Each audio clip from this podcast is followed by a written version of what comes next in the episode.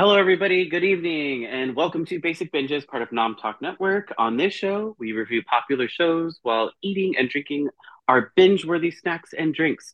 If you're watching live, please don't forget to redeem those channel points. Redeem them carefully, because last time it was so funny, but awesome, but funny, but also tedious. But do it. Redeem those channel points. We love it. Um, I am your temporary host for the evening. Mike Manalo is taking the night off, doing some wonderful and amazing things, probably just being amazing and being a Skrull at some other location. But I am your temporary host, Jordyn Orozco, and right now I'm enjoying some lovely um, chicken chow mein that my dad made mm. um, in the wok. So it's like it's yummy and delicious. Um, I had some ribs and some like mac and cheese casserole, but I was like, eh, I want some um, wonderful little chow mein. And of course, as always, I have my wonderful, beautiful, and amazing Skrull Mai Tai, um, provided to us by Cutwater. Please sponsor us, Cutwater. We love you. Um, you're awesome. And while you're rebranding, you might as well rebrand for Nom for Nom Talk Network. Um, but other than that, I would love to say hello, welcome, and hi to my wonderful guests for the evening who we cannot do um, these wonderful reviews. Um, let's say hi to Michael, Toni, and Puma. So good to see you all. Puma, good to see you again for the second episode. Um, and Michael and Toni. Toni, it's been a long time. I haven't seen you in a long time, so it's so good to see you. Um, and Michael, it's been um, it's been a minute. So let's start yeah. with you, Michael. What are you enjoying? What are you eating right now?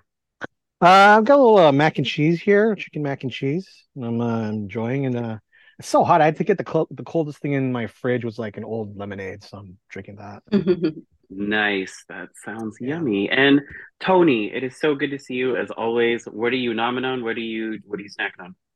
Um, I actually we just got dinner and usually I eat a proper dinner before I get here and then maybe like munch and snack on something else. But yeah, I'm actually in the middle of dinner and we went to boiling crab. So fried wow. oysters. And I don't know if I'm gonna actually eat this during the stream, so I might just have to wait till afterwards. I've got full blown crab legs. Dang. Potatoes. Nice. Yeah, man. So um yeah, but that's what I've got. So who's to, who who can say what what what the movie you know, strike? What who who knows? Who knows what tonight is gonna this night will go. Yeah, yeah, but it looks really good. And Puma, good to see you with your eye patch. It is so. I'm doing my Fury chic. You know, I love it. Oh no, it's like it's like it's like Fury Slay. That's, that's yeah, what I'm getting from you. Um, what what are you nominating on? What are you chomping on? I'm like the yassification of Nick Fury. Um, that should be an album. That should be an album um, by somebody. Of course. This is how you can tell I'm a Skrull. If you don't see me drinking whiskey, that means it's not me. I'm always sipping on whiskey. It's my beverage of choice. And I also went to H Mart the other day and we got these really cool little ice cream things. I don't know what they are, what they're called. It's watermelon flavored and it's amazing. So I'm gonna um this is my partner's and he left it in the freezer and went. So I'm gonna sneak it and I'll buy more later. But uh yeah.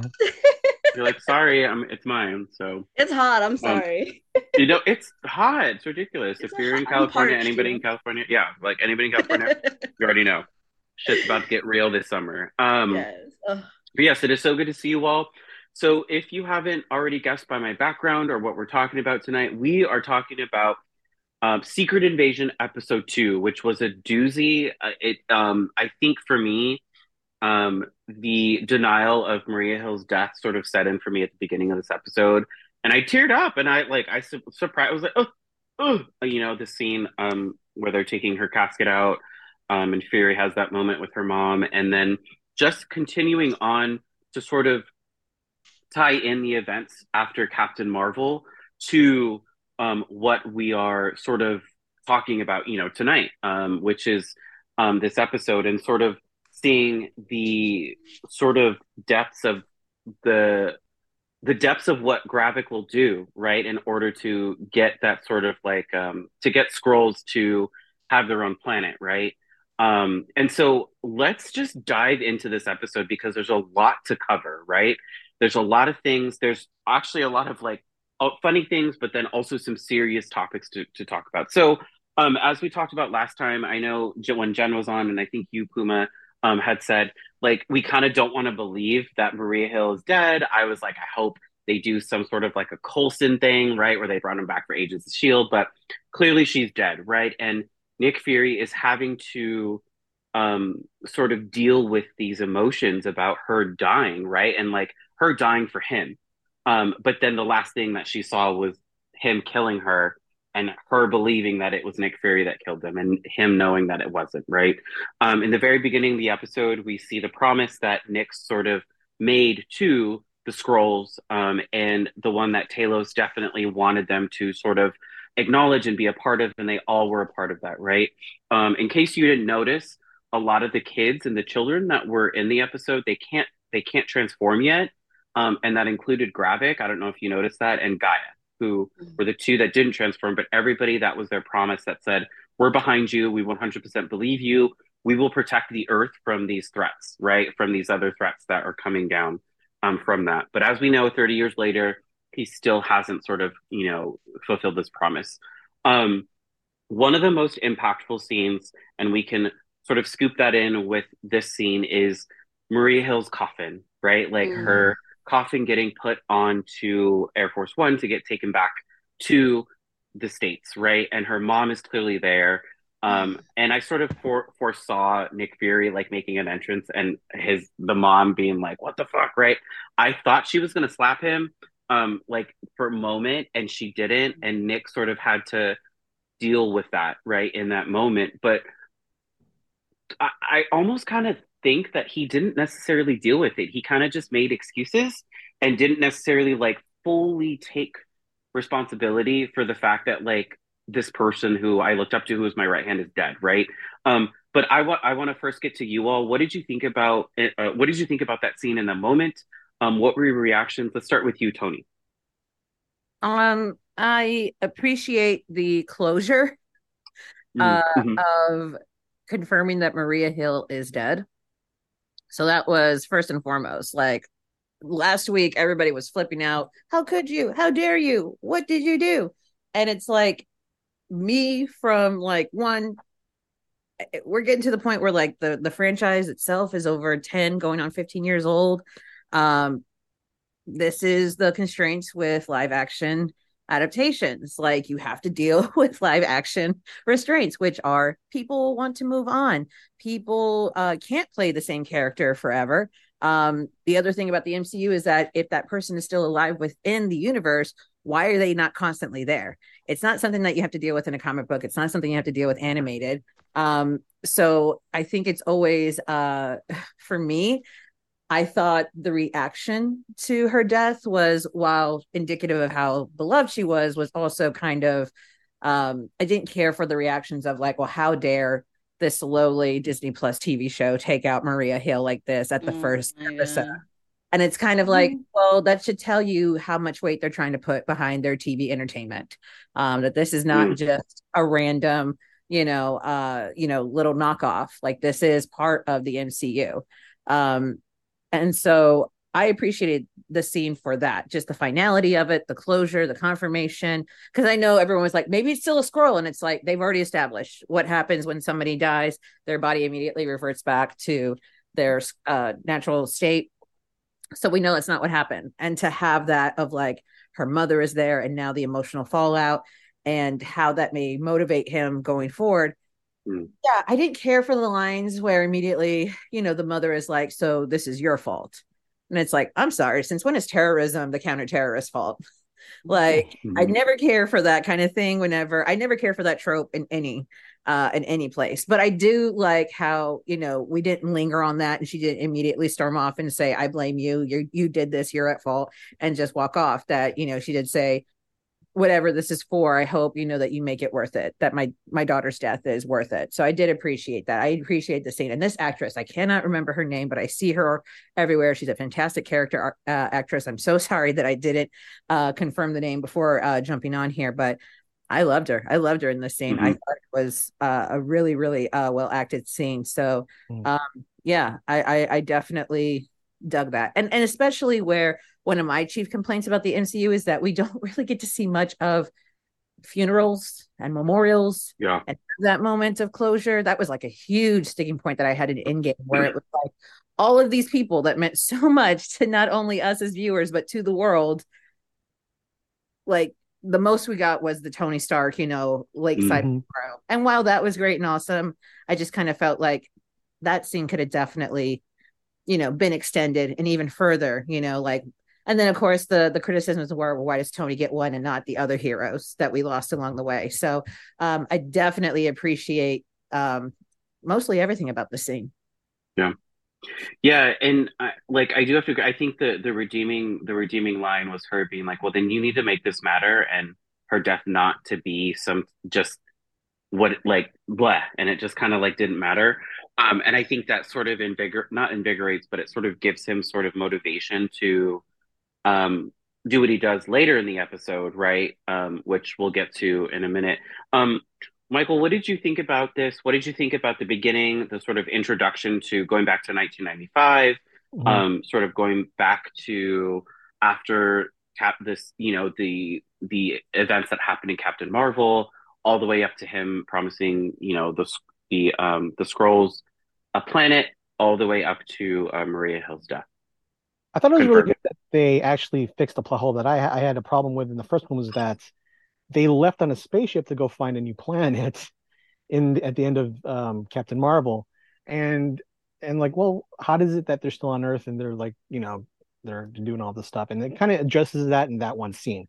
So you know that like they they he gathers them all together. They couldn't find a planet. They're back on Earth, and they're like, okay, Miss, you know, uh, Captain Marvel is out looking for a going to help us out, and in the meantime, you guys can stay on Earth as refugees. That I think I appreciated the fact that they they fixed that plot hole that I thought I kind of lingered from the first episode. Um, so that was really good. Also, I liked how it kind of sets up the the Gravik thing. How how I I did I wasn't really I didn't realize that in the first episode that Nick Fury had known Gravik, but I guess it might have been mentioned in the first episode, but I just missed I missed it. But um, I thought that was really nice a nice touch and a nice touch that like Gravik and Gaia were like they kind of knew each other from back then, so mm-hmm. like explains a lot of the relationship with, between the two of them um, and also some of Gravik's uh, background and history. Um, and then I had a feeling that that one Skrull, the one that introduced Gravik, would come back later. Like, and of course she does, but um, but we'll get to that later. Um, and then as, as far as the funeral goes, I appreciate the fact that they actually had the funeral. Also, like Toni said, like we they they never really. I feel like they they they gloss over deaths of, of characters like Quicksilver and, and Black Widow and stuff like that. Only mm-hmm. Tony Stark really had a funeral, and so it's nice to see the repercussions of this, especially since she's actually an she's a part of the Marvel universe, but she's a regular human being. She has no powers, and so it's very final. It's very like it's very um you have to like address the fact that like you know she's a government agent and she'd definitely have like a casket with like the flag draped over it and stuff like that and have full rights uh, as as a as a member of the government to like you know be escorted home like that and stuff so i like i like that they like they went to the details of that um and as far as like the mother uh, confronting nick fury i thought that was really well done. Um, I thought that like she played it the way a mother would, a mother that has accepted that her daughter has this really dangerous job and is like, you know, this could happen. Like she she knew in the back of her mind that at any time this could happen to her. And so I feel like she's angry, but she still understands this is what was going to happen.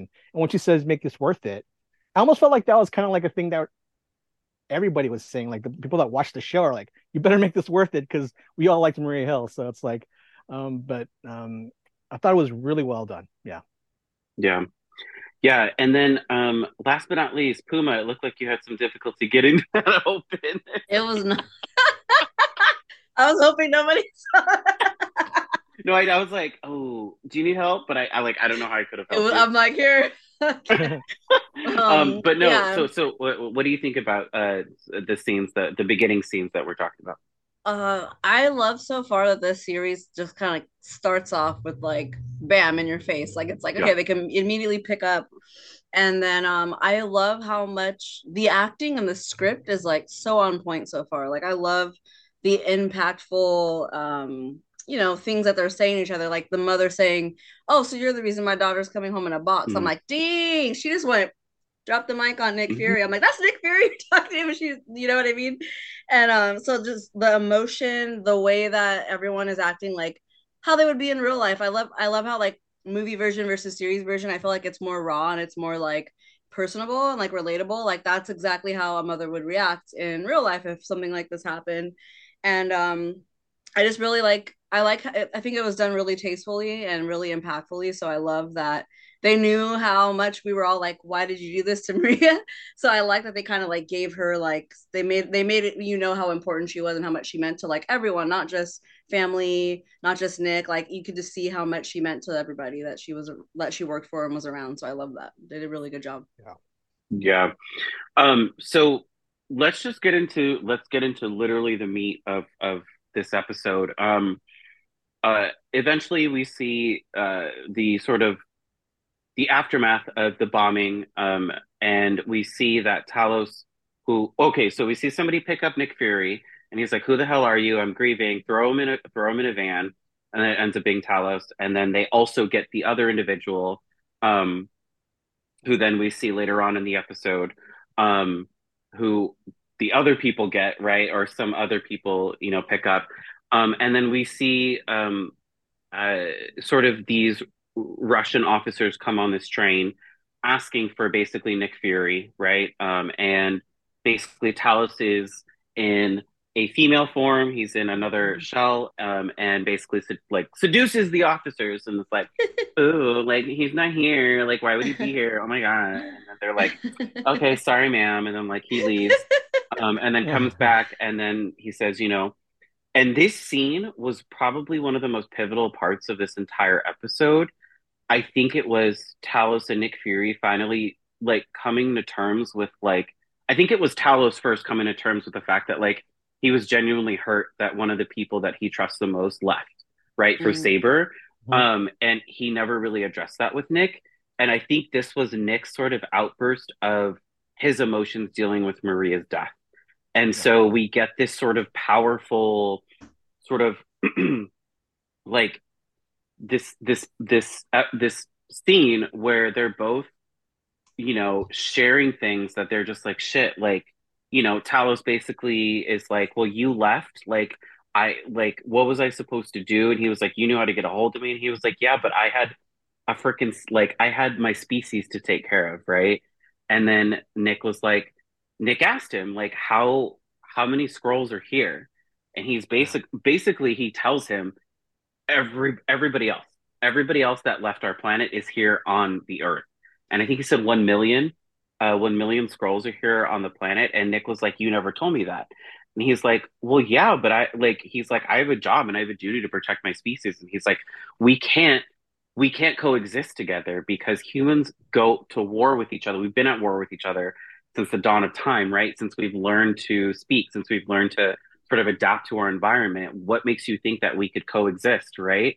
Especially with another species, like there's no room for that. And that was very powerful for me because I was just like, shit, like, okay, this episode's going to be about a lot of truths that like people don't want to hear, but they necessarily they need to. Um, and then we sort of switch over to um, the Gaia and and and the the Gavik, eh, you know, where um, uh, Gavik basically is like, I want to talk to the council before, you know, all of this, you know, while this is still fresh, while our whole attack, you know, on um, on on on that place that they attacked uh, is fresh, and so we see that scene play out. But before we talk about that, let's talk about this scene in the train. Because for me, this was probably one of the most pivotal points of it, where they kind of they kind of started to be honest with each other, and then we don't necessarily see them interact at all for the rest of the episode. So that leaves us to be, like lead like like we don't know what's going to happen, right? Um, mm-hmm. What did you think about this Puma? What did you think about this scene on the train? what do you think that holds for the next four episodes? Oh man. So that scene was pretty that was like probably one of the most impactful scenes to me in the episode, minus what happens later. Um, but yeah, it's just really tough seeing everybody kind of like starting to be like against their their people that they're supposed to be with. That's their team. That's their they're supposed to be working together, and it feels like they're just like everything's kind of forcing them to be torn apart and you know conflict with each other and that's what's interesting is like they're supposed to be sticking together and having like their bond and their their promise and all that but honestly, I don't blame Talos because Nick really mm. did kind of just dip out and say, "Hey, I'm gonna go to the store mm-hmm. and get some milk." you know, he went to go get cigarettes and never came back. So, um, yeah, you know what? He had every right to do what he what he did. He had to do what he had to do to save his people. I'm sure Nick would have done anything drastic he needed to to save everyone as well. So it's kind of like I can't really blame blame him at all. But yeah, that was a really tough scene to see because I'm like you know, seeing they have so much history together and it's kind of just like I get it, but at the same time it's like wow, like you never really know who you can trust even if they're not well, he is a Skrull, but you know, like it's yeah. like they had a they had an agreement and so it's just like kind of kind of crazy to see that like you really can't even trust your closest people that you think you know the most and it's like terrifying. Yeah. Yeah, and I I think that's also important where you know, like in this episode, like I think it's mostly with Nick, Talos, and Gaia, where like I was pissed off at Gaia in the last episode. I was like, really, mm. bitch? Like you really yeah. just told your dad some shit and then it was not true and that was a diversion and then it happened. And then I think in this episode we sort of see some realizations with Gaia where she's like, shit, like maybe what I've gotten myself into is not necessarily right, like the best option. Mm. Um, and it's not the right way to get. So to your point, I see both sides, right? Like, eh, I, I don't want to say like I would do what Gavik is doing, but I understand, right? Because he's like, it's been 30 years and you, yeah, there's nothing that has happened so far for our species, right? But I also sort of see like Talos's point of view, right? Where he's like, I'm going to trust in you. And I know like you're this like big wig, like you handle all this stuff, right? You had the Infinity Wars that happened. You had all this shit that had happened in between. And like, I get that. But at the same time, like, I'm still frustrated, right? Like, we don't have a place to live and we're sharing this space with you all and we're keeping our promise. But 30 years later, like, you're still not keeping yours. So I see where all of this sort of like confusion or not, this frustration can come from, right? And I see how Gavik could go 100% extreme, right? This dude lost his parents back then, right? Like both of his parents due to this like war that both that his species caused, right? And so I sort of understand and see that. Um, let's go to you, Michael. What did you feel about this scene in the train? Um, and and sort of what do you see subsequently happen after?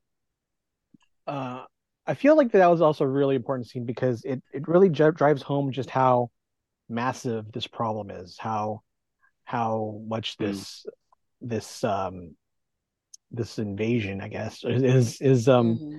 is affecting the world because like nick fury didn't have any idea that there was that many Skrulls and of course yeah. nick fury wants them to be you know wants to, he promised that he'd protect them and help them find a new world but at the same time it's like that he weren't completely honest with them they mm-hmm. when you know he they they told him like one number and, and all of a sudden there's like he finds out there's like millions more Skrulls living on the earth. And he as a human is like well i know what we we're capable of and people find out about this it's not going to work out well for you guys. Um and it's not going to work out well for anybody. So i mean i understand where he's coming from. I also understand where um talos is coming from because like as leader of his people he he is entrusted in, in, in trying to help save his people and he they had no other choice but to bring him on to earth. So um, you could see both sides and you could see you could see this is where the i think the series is really like starting to form and you can actually tell yeah. what the problem is going to be like how how this is going to be uh, a major like even more than like the like the multiverse stuff. Like this is a major problem that needs to be addressed uh, within the mcu and i think that um, this is where this show kind of steps up and steps away from all that stuff. And it's like that stuff is going on in the movies but right now this is really an important thing and that's and this is people that are fans of the universe need to understand like this is going on and this needs to be addressed and this is why this show is important. So i think yeah. i think it it, really, it basically does a great job setting up of where people can expect the show and and the underlying subplot of the whole mcu to, where it's going. Yeah absolutely. Yeah i this whole entire episode like this whole series i think is changing the way that i view sort of shows that are now being produced by disney you know disney plus on you know regarding the mcu um and i i kind of said this the last episode like i have not been disappointed. Like yeah i've been like eh that's weird but i haven't really been disappointed with any mcu like series shows so far. Like even wandavision right? Like there was some things that happened in there that i'd be like oh that was weird but at the like Falcon and the Winter Soldier, I'd say is by far one of the best series produced yeah. things that have come out from the MCU ever. Um, it tackles so much. Um, but yeah, yeah, absolutely. And then Toni, what did you think about this scene? What do, what do you think the impact is uh, moving forward in the in the series? Um, I well immediately had questions because all he said was a million Skrulls that left and that now somehow landed on Earth. When was that back in '97? Is that in 2020 some? You know, like where are we? Or hell, we might be in 2030, depending on where we're at in the timeline. Um, but yeah, where where when are these a million? So if it's a million people that less that landed back in 97, that's more than a thousand people by this point you know because you have to imagine that like you know they're able to procreate they're able to have kids we do mm. see you know young small kids so yeah so i think it's even bigger than a million. Um and the other thing i really enjoyed you know just outside of like the implications of how massive the problem may be was the backstory that we got on nick fury. Finally got a confirmation that you know he's from alabama and that he's mm. definitely old enough to remember you know segregation especially in the in the deep south. Um i love that you know he uh immediately just talked about his interactions with his mother and about you know their travels and you know immediately i'm like well you're going from alabama to detroit. What's in detroit? You know is that you know do you have family? Do you come from a big family? You know is there just like a whole huge you know fury family reunion that we don't know about of just they're like super excited about cousin nick? I mean i don't know. Um but i just immediately love those little tidbits that we get from these characters because we tend to drop them in these stories where they're just plot point A, plot point B, mm. action scene, and then so on and so forth, rinse and repeat.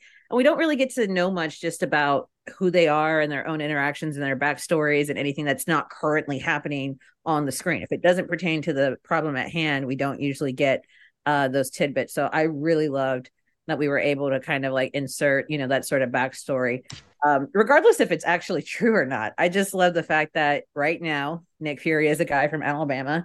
Um, the other thing I also want to touch upon just overall in the story, they are working so hard, so very hard to make Samuel Jackson look older than he actually does. they are working the hell out of those gray hairs and that beard, the lighting. I'm like, mm-hmm. I've seen Samuel L. Jackson. I know how old he is. Like, that is not how that dude looks. He will look the same until the end of his days. He will always be, you know, eternally 45. Like he is not this dude. And like the fact that they take great pains for like for him to have a really passionate monologue because you know people cough. Yeah. And or oh, he's so winded. Let me take a so just take a breather, sit on this bench like an old man that I am. Um yeah, so that was just one thing where I'm just like, they are they are doing so much to convince us that this is old man fury and i'm like he hasn't it's not been that long guys. It's not been that long. Yeah. Yeah. Um and in Endgame he was fully totally fine um totally okay in full you know health as far as we could tell. So um yeah but overall loved the train scene loved everything that was uh that was included into it. Um i liked this you know the back and forth. I love when marvel mm. get to talk and it's just camera a and camera b. I love that. Yeah yeah, I I think one of the most important points is like, especially with these series, is like now we're getting into sort of the nitty gritty when it comes to people of color, especially in the MCU, and sort of introducing those sort of equitable and like those those equity and diversity issues, right? Like we definitely see this later with a scene with Rhodey, where basically he's like, "Oh, okay, so you've become that boy. Like you've become the government's bitch. And like they don't necessarily say that, right? But then when Rhodey delivers the news, he's like, oh, he's like, okay, I see you now, right? And it becomes that sort of like that, like if if you like if you do come from a certain culture, you do come from, you know, like it's the look, it's it's the one word, right? It's the thing that, and you're like, oh, so now he sees him in a different light, right? And I appreciate that, right? Like that's exactly what happened with Falcon and the Winter Soldier, right? Like where we get those like, oh yeah, the first super soldier was a black man, right? But of course, because he was black, they didn't want to necessarily promote him, so then it was Steve Rogers, right? And we get those sort of like we get the, the the segregation talks, we get the we get the references to all of that, right? And the fact that like the MCU now is not like devoid of that, right? Like they're trying to introduce that history into these shows and into these series, and I think that's amazing, and it's just it's beautiful to see on screen. Um, to just you know kind of get that affirmation. Um, I, I definitely want to talk about um, uh, I definitely want to talk about Davik's scene with the council or Gravik's scene, excuse me, with the council because every time they introduce like a new character, whether it's the news or whether it's some flash thing, I'm like, that's a fucking Skrull. and I'm so happy that this council confirmed my suspicions, right? Everybody, like the, the guy on the FXN news who, if you didn't like notice, took like a hit at Fox News.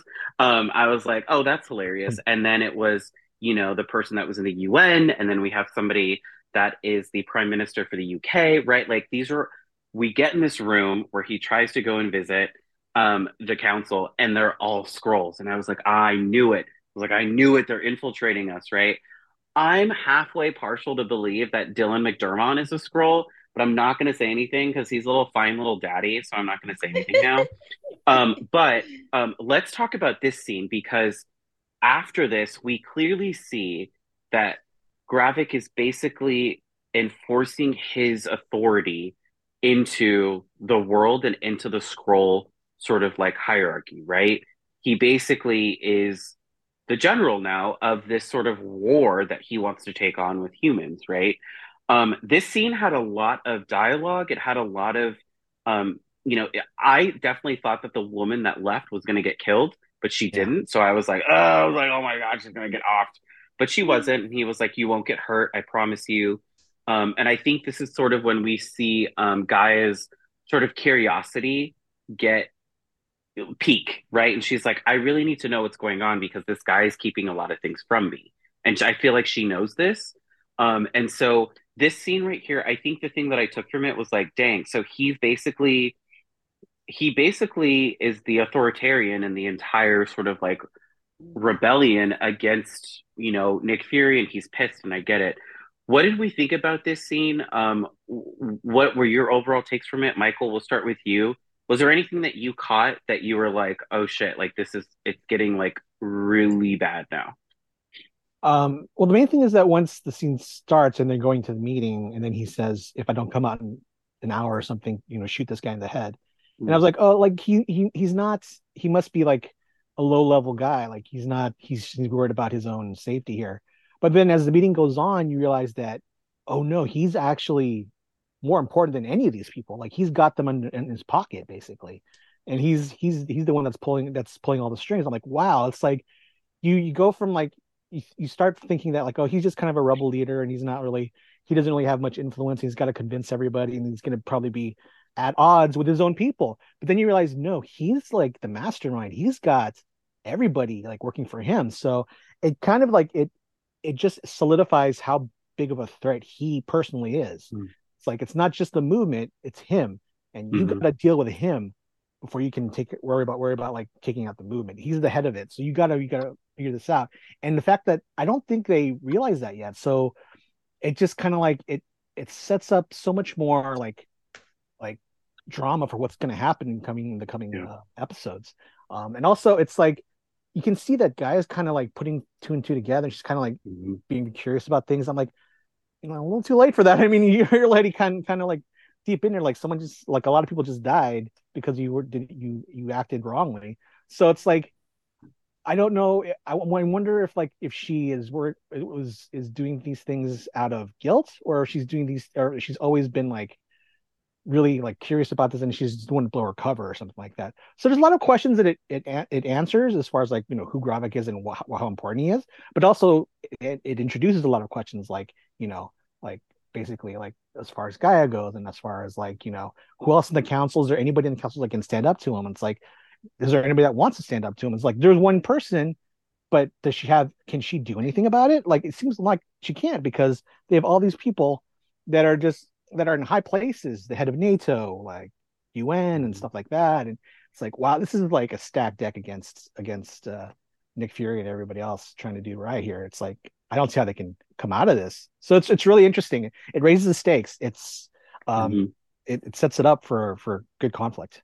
Yeah, definitely. Um, just to let you know, Eric's in the chat. Hello, Eric, Heartless Seven. He redeemed hydrate, so everybody hydrate with whatever you are drinking with.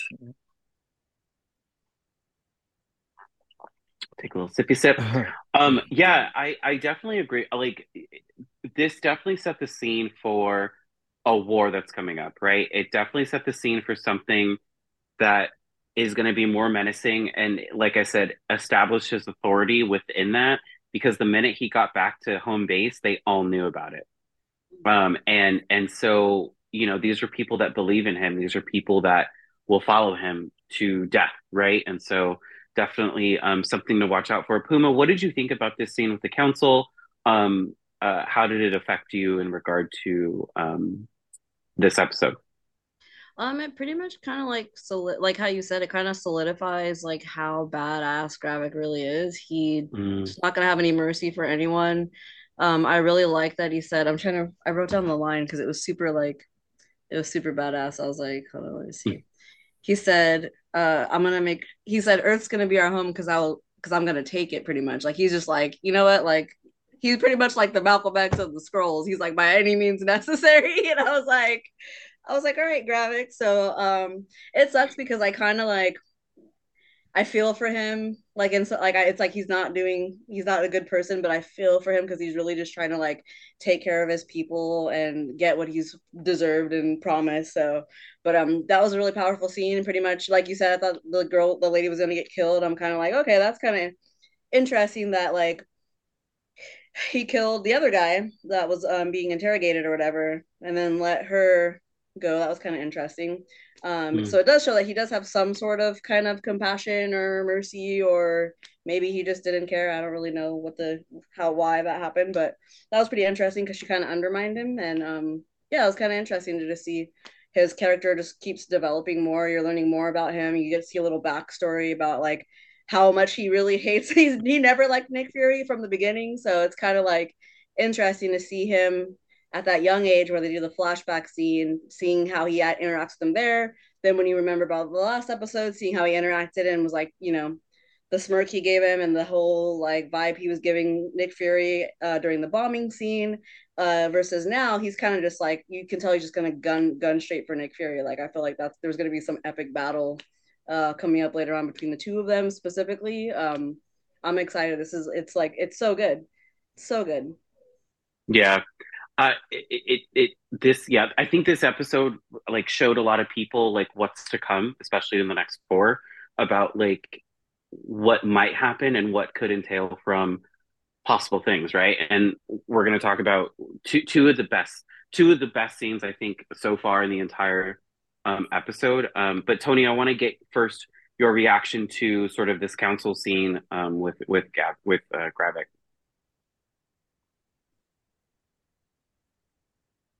Oh, you're on mute.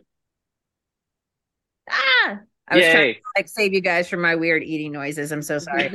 um, no, I was just saying that uh, I don't re- respond well to just blind ambition and villains. Like it's just kind of like mm. laughable. Like I'll take over the world. Okay, why the world? Like all right, cool.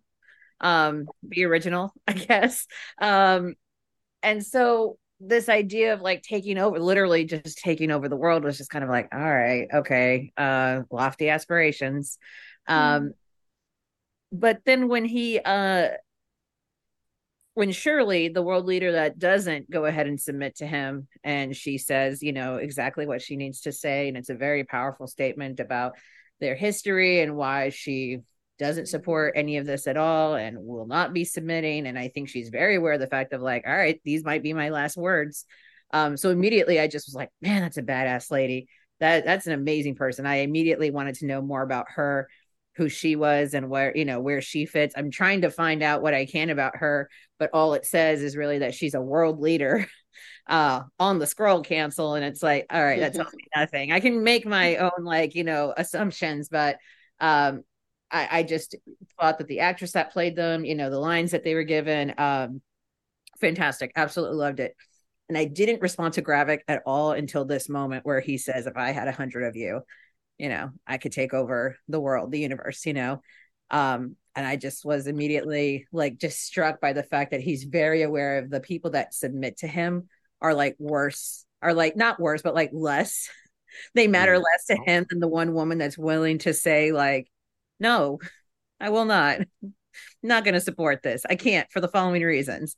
And I just immediately like was like, oh, okay, now I get this guy. Now I immediately understand that he's someone who yes, has a mission, has a purpose and believes in it to, you know, to, you know, the bottom of his of his soul, but he's someone that's able to respect and appreciate the strength in others um i don't like these prototypical villains that immediately when somebody like you know disputes them or conf- you know has something to say in opposition to them they're just immediately gone. Like we're so used to it. We all thought like yeah this lady is gone. She's dead. She'll be killed in the alley right outside right? Somehow some way. There's no way he's letting her leave. Um but the fact that he's not insulted by her opposition yeah. that he immediately is just like yeah, absolutely. You're amazing. Fantastic. You know, you won't be harmed. Calls her sister, you know, and just, you know, has that respect for her. I just immediately was like, I like this guy.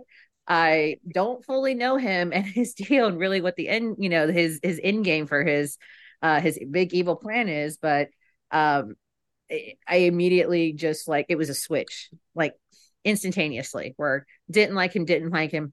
Oh, okay, now I'm invested on a level that goes just beyond Nick Fury. Um, so that was that was really really great and amazing. Um, I also appreciate that Shooter McGavin, Chris McDonald is there, and that yeah.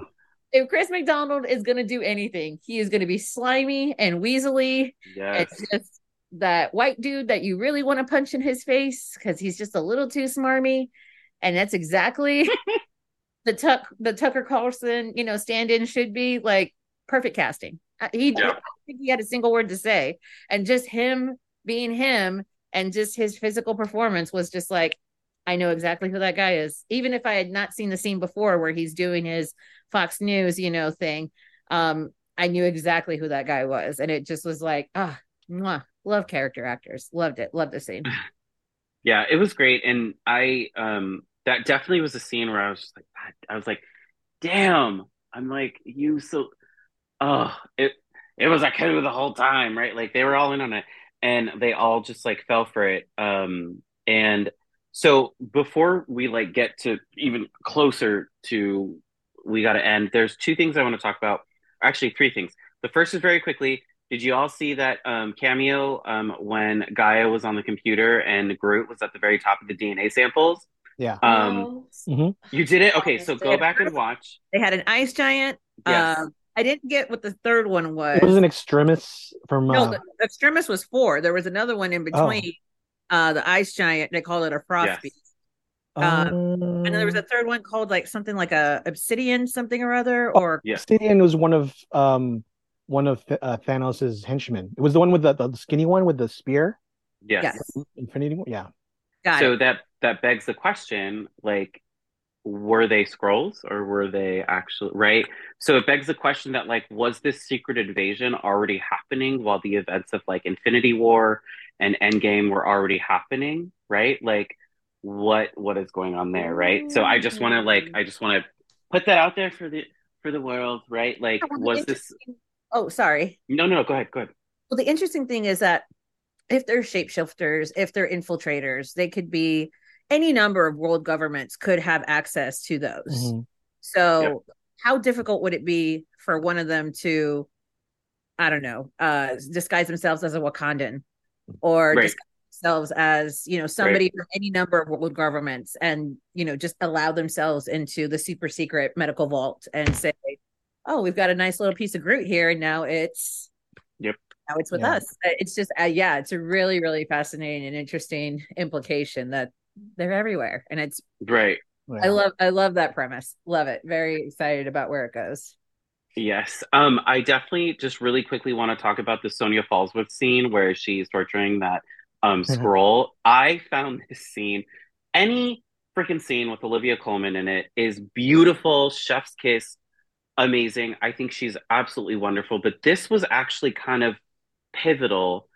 And I think for several reasons. I think because Sonya Falsworth is so important to this sort of story arc, right? Like, I feel like that scene in the first episode with Nick Fury, this is who Nick is going to come to now um, after the events of the whole Rhodey scene, which is the second scene that I want to talk about. Um, I think this is going to be um, pivotal to the plot of Secret Invasion, right? Because he basically has nobody that he can turn to now because Rhodey has now uh, essentially turned against him, right? But I I love this scene because we kind of get to see her work, right? We get to see her. She knows who she's dealing with, and she gets the answers that she needs, right? She gets all of that. Um, and then we definitely see Gravik doing a rescue mission where these people don't stand a chance against these Skrulls. Um, they basically get this like captive, this captive guy, and they eventually shoot him because he knows that he told her stuff, right? Like that mm-hmm. he told her, you know, secret information about this. Um, and then secondly, I would like to talk about the scene with Rhodey. Um, that was really powerful for me because Samuel definitely reaches into the well, people like us don't get here because we because of who we are. We have to work 10 times harder in order to be where we're at. And so we need each other's backs. And Rhodey basically says, fuck you. Right? Like we see this. He's like, I volunteered to tell you that you're fired. You're no longer a part of the government. The government wants nothing to do with you. And we get that iconic line where Samuel says, even um, when Nick, Nick Fury, Fury, he said, even when Nick Fury, out of him. yes, and that yeah. was so good. I was like, yes. And then we and then we see him do the old man thing where he's like on the bench, and you're like, okay, like take a breath, Grandpa, and then you can like yeah. go and do your thing. But oh. I think this, I think this scene is so powerful, um, because basically Rhodey has become Rhodey's become the government, right? Like he's bec- that's who he is now, right? Like completely he's been through the events of the of, of the Infinity Wars. He's been through all of that, and now he has to focus on what this is. And he's basically like, "Yeah, you're no longer our guy anymore." And Nick Fury's like, "Okay, cool." And then let's throw in that little end scene where we're like, "Oh, so you got a Skrull wife uh, at home um, that you don't necessarily tell people about, right?" Right. What did we think about? I was like, good, but good for you. good for you. yeah being little diverse interspecies person. Um, let's talk about these last scenes. How impactful were these for you? Um, let's start with you, Toni. Uh, what did you think about all of these and the culmination of the, the last of um, of these episodes of these scenes? All right, I'm gonna try to do this quickly. Um, I know it's so much. It's so much. Uh, Sonya Falsworth is literally the character I have been waiting for. I've been dying for just basically the uh I don't know if we can call her good, but she's basically not an evil version of Dolores Umbridge. I've been waiting for that I've been waiting for someone that will smile in your face, prim and proper, and torture the shit out of you. I absolutely have been waiting for that character because those kind of characters exist, but they're always men. The men are allowed to be unhinged, and the women, especially like in these spy thrillers, they're always like no older than 26 natasha romanoff like cat suits like they're sexy they're they're they may be amazing and fantastic but they're not olivia colman you know literally going to torture somebody with a brooch and a handbag and like a fat speed coat like loved it could not say enough about that scene i would watch this entire show if it was nothing but her torturing individuals yes. loved it um the Rhodey scene I yeah, we always want Rhodey to be more rebellious than he actually is. He is such a G man. He is such a company guy. He is the guy that is always the last one to jump on, you know, uh, the rebel train and you know finally join his friends in the good fight. Uh, just because he's always trying to like maintain the status, right? He's always trying to, you know, follow orders to the best of his ability. Um, and then I think there was also something very valid, you know, very valid about his response where he's just like, why wouldn't you call us? And that's the thing that he doesn't say.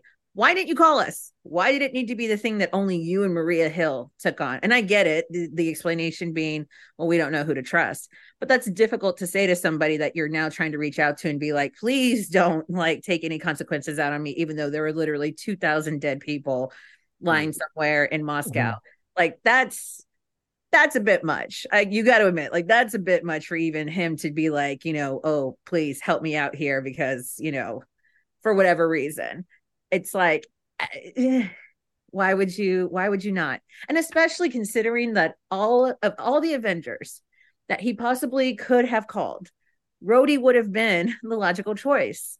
He's military he's in the government more than likely he does know about the Skrulls when yeah. uh, I, I i also hate the fact that this show is pretending that the Skrulls were such a huge like perfectly kept secret that there's no way that nobody else but nick fury knew, even though there's a million of them running around. and it's like, I'm sorry, dude, didn't you put this in a report somewhere? You're telling me that nobody nowhere in the span of like from 1995 to now, nobody said a word and like mum was the word because all spies are honorable. Um, I just was like amazed at the fact that he just never thought to like of the people that I could call, Rhodey would be the one that would be able to like I could get up to speed and I might be able to trust, even if he is a Skrull. Like, but chances are he's not, you know? Um, the last scene with uh him and his wife. Again, I love when we expand just beyond, you know, the explosions and the chase scenes and you know um so i thought that that was once i saw it i was like of course everyone has been crying around about how nick fury left and what was wrong with you? Why did you leave us? How could you? And in my mind, I'm like, it's got to be a damn good reason. And it has to be a mm-hmm. moral reason. This isn't a tactical decision, it's an emotional one. And there's not a greater emotion than like devotion and love. So, like, absolutely, I was like, oh, yeah, this makes sense. If you fell in love and he went so far as to leave Earth, you know, leave his work, leave the Avengers for years, like, of course he did. Of course he did. It just made complete and total sense. I hate that we just stopped the episode at that point. Mm-hmm. And we don't get to see because then the other thing I didn't like is that I was scrolling on Twitter and someone was like, Does does he know that she's a Skrull? Does he know? And I'm like, this is why I don't like these scenes where it's like you're just ending on a cliffhanger, especially one like this where you're not actually allowing people to like it is a valid question because it's like maybe oh, yeah. he doesn't. There is that slight chance that he doesn't, but it's incredibly unlikely. And I just don't like the fact that the choice was let's just really pay the hell out of this Otis Redding licensing fee and mm-hmm. just write it out to the to to the credits. But yeah, those are my thoughts. Uh tens across the board. Yeah, I so correct me if I'm wrong. I think he knows she's a Skrull because that was mm. the same Skrull that brought um Gravik. Gravik. Gravik yeah. Mm-hmm. to him in in 95 and mm-hmm. so i think he knows but that's why i'm like i'm like yes like i don't want to be a atheist but i'm having real difficulty telling people apart when they're in the Skrull ma- makeup right right tough. so i did not catch that at all but we didn't I, I don't think did we see her transform when they all transformed or was she on the side because i didn't see her no, I don't think we saw her transform. That's why it's a question. It's still a question. Yeah, yeah. yeah. And so I'm like, oh, is it the same? Is it not? Because he greeted her the same way he greet he greeted um Talos, but I'm like, that's how all Skrulls greet each other. So I'm like, maybe that was just him trying to. Anyway, okay, let's get to you, Michael. Um, and uh, what did you think about these last scenes? Um, how mm-hmm. did that recap the episode for you? Um, I'll go through real quick. Um, I thought Olivia Colman was amazing in that scene. She's like the the so proper good. English spy. You know, it's like I, I love to played it. Um, this is a character that I wished we could have more of. Um, I I hope that that she has a bigger part to play in the Marvel universe coming up because I mean I can't get enough of this character. It's great. Um, she was 100 uh, percent uh, refreshing and uh, definitely a needed character in this universe. Um, as far as what was the other thing? Oh, Rhodey.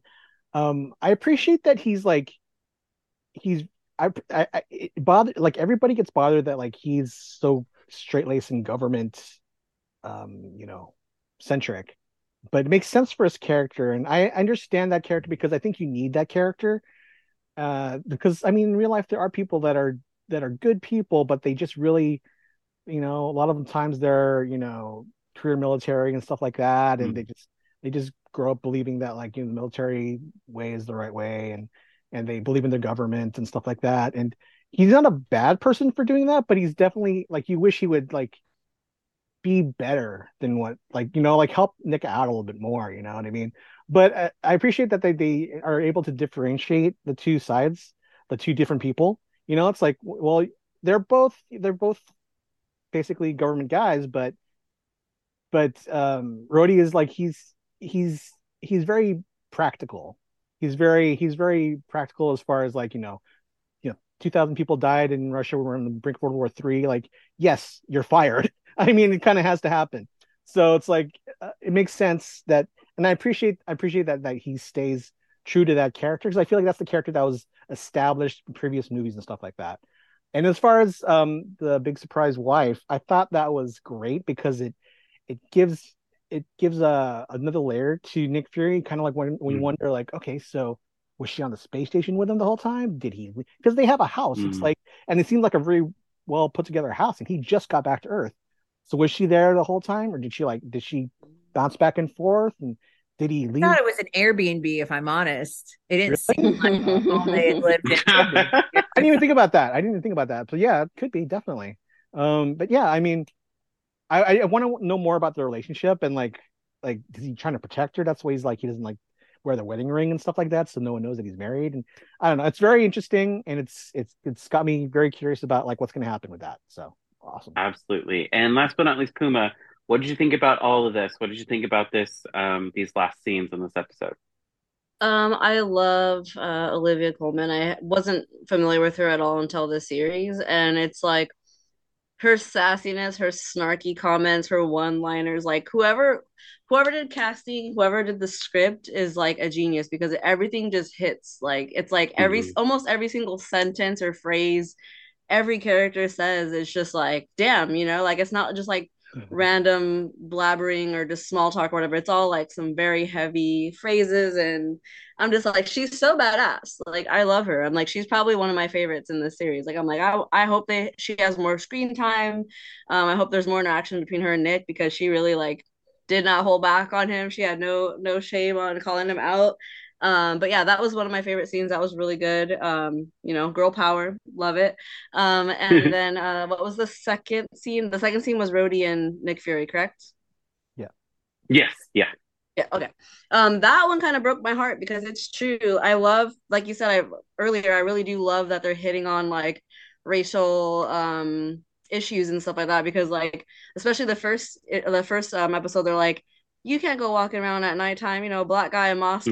Mm. And then like then he talks about the spooks and she's like, You can't say that. He's like, No, you can't say that. Like, so I just love that they're kind of like introducing like racial tension and racial issues, but like in a light way. They're doing it very tastefully. Um, but the fact that they show Rhodey kind of like being like you said fuck you to to nick i'm just like damn it's true like it's really hard you like you you haven't seen very many black characters in the mcu mm-hmm. besides them besides falcon and it's just like you know to see two of the top ones that you're so used to being around like not have each other's back it's true like that's how you you really have to have each other's back in certain situations granted nick fucked up majorly he fumbled the ball hard but um the fact that he's like yeah i volunteered I'm like, wow, okay, mm. that's kind of shitty because I mean, there's so many things he could have done. He could have suspended him or something, or you know what I mean. But the fact that he's like, no, you're fired. There's a car for you. Bye. I was like, wow, that kind of hurts. That kind of sucks. Um, but like Nick is Nick Fury, so like that that liner, like that that was my favorite line of the series so far. He's like, even when I'm out, I'm in. I'm like, it's fucking Nick Fury. What? How are you gonna fire Nick Fury? You mean you know what I mean? Like the fuck. Um, so that was really cool. And then lastly, I'm sorry. No, go ahead. I was just laughing. Oh. And then lastly, what was the last one? Oh, uh, the the scene with Nick Fury and his wife. Oh yeah. Um, I feel like I'm trying to recall. I feel like they showed some interaction with them in the first episode, like some kind of flashback or something. I'm not sure. Don't quote me on that, but I feel like I kind of saw something about that, or some kind of like hint that they were like together or flirting or something. I'm not sure.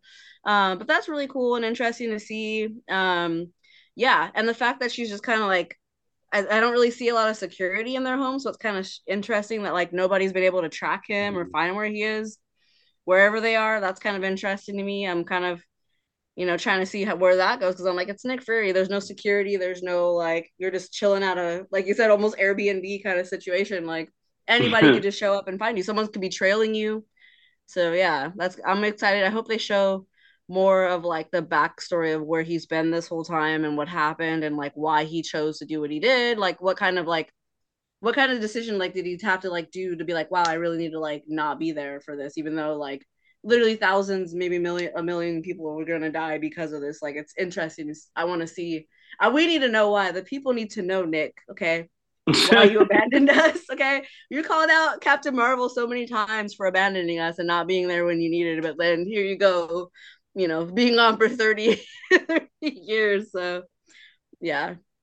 Yeah, definitely. Yeah, this, I feel like it left us with more questions. And I feel like that's how episode one was, um, where we were just like, wait, what? Wait, no, wait, so who? What's going on?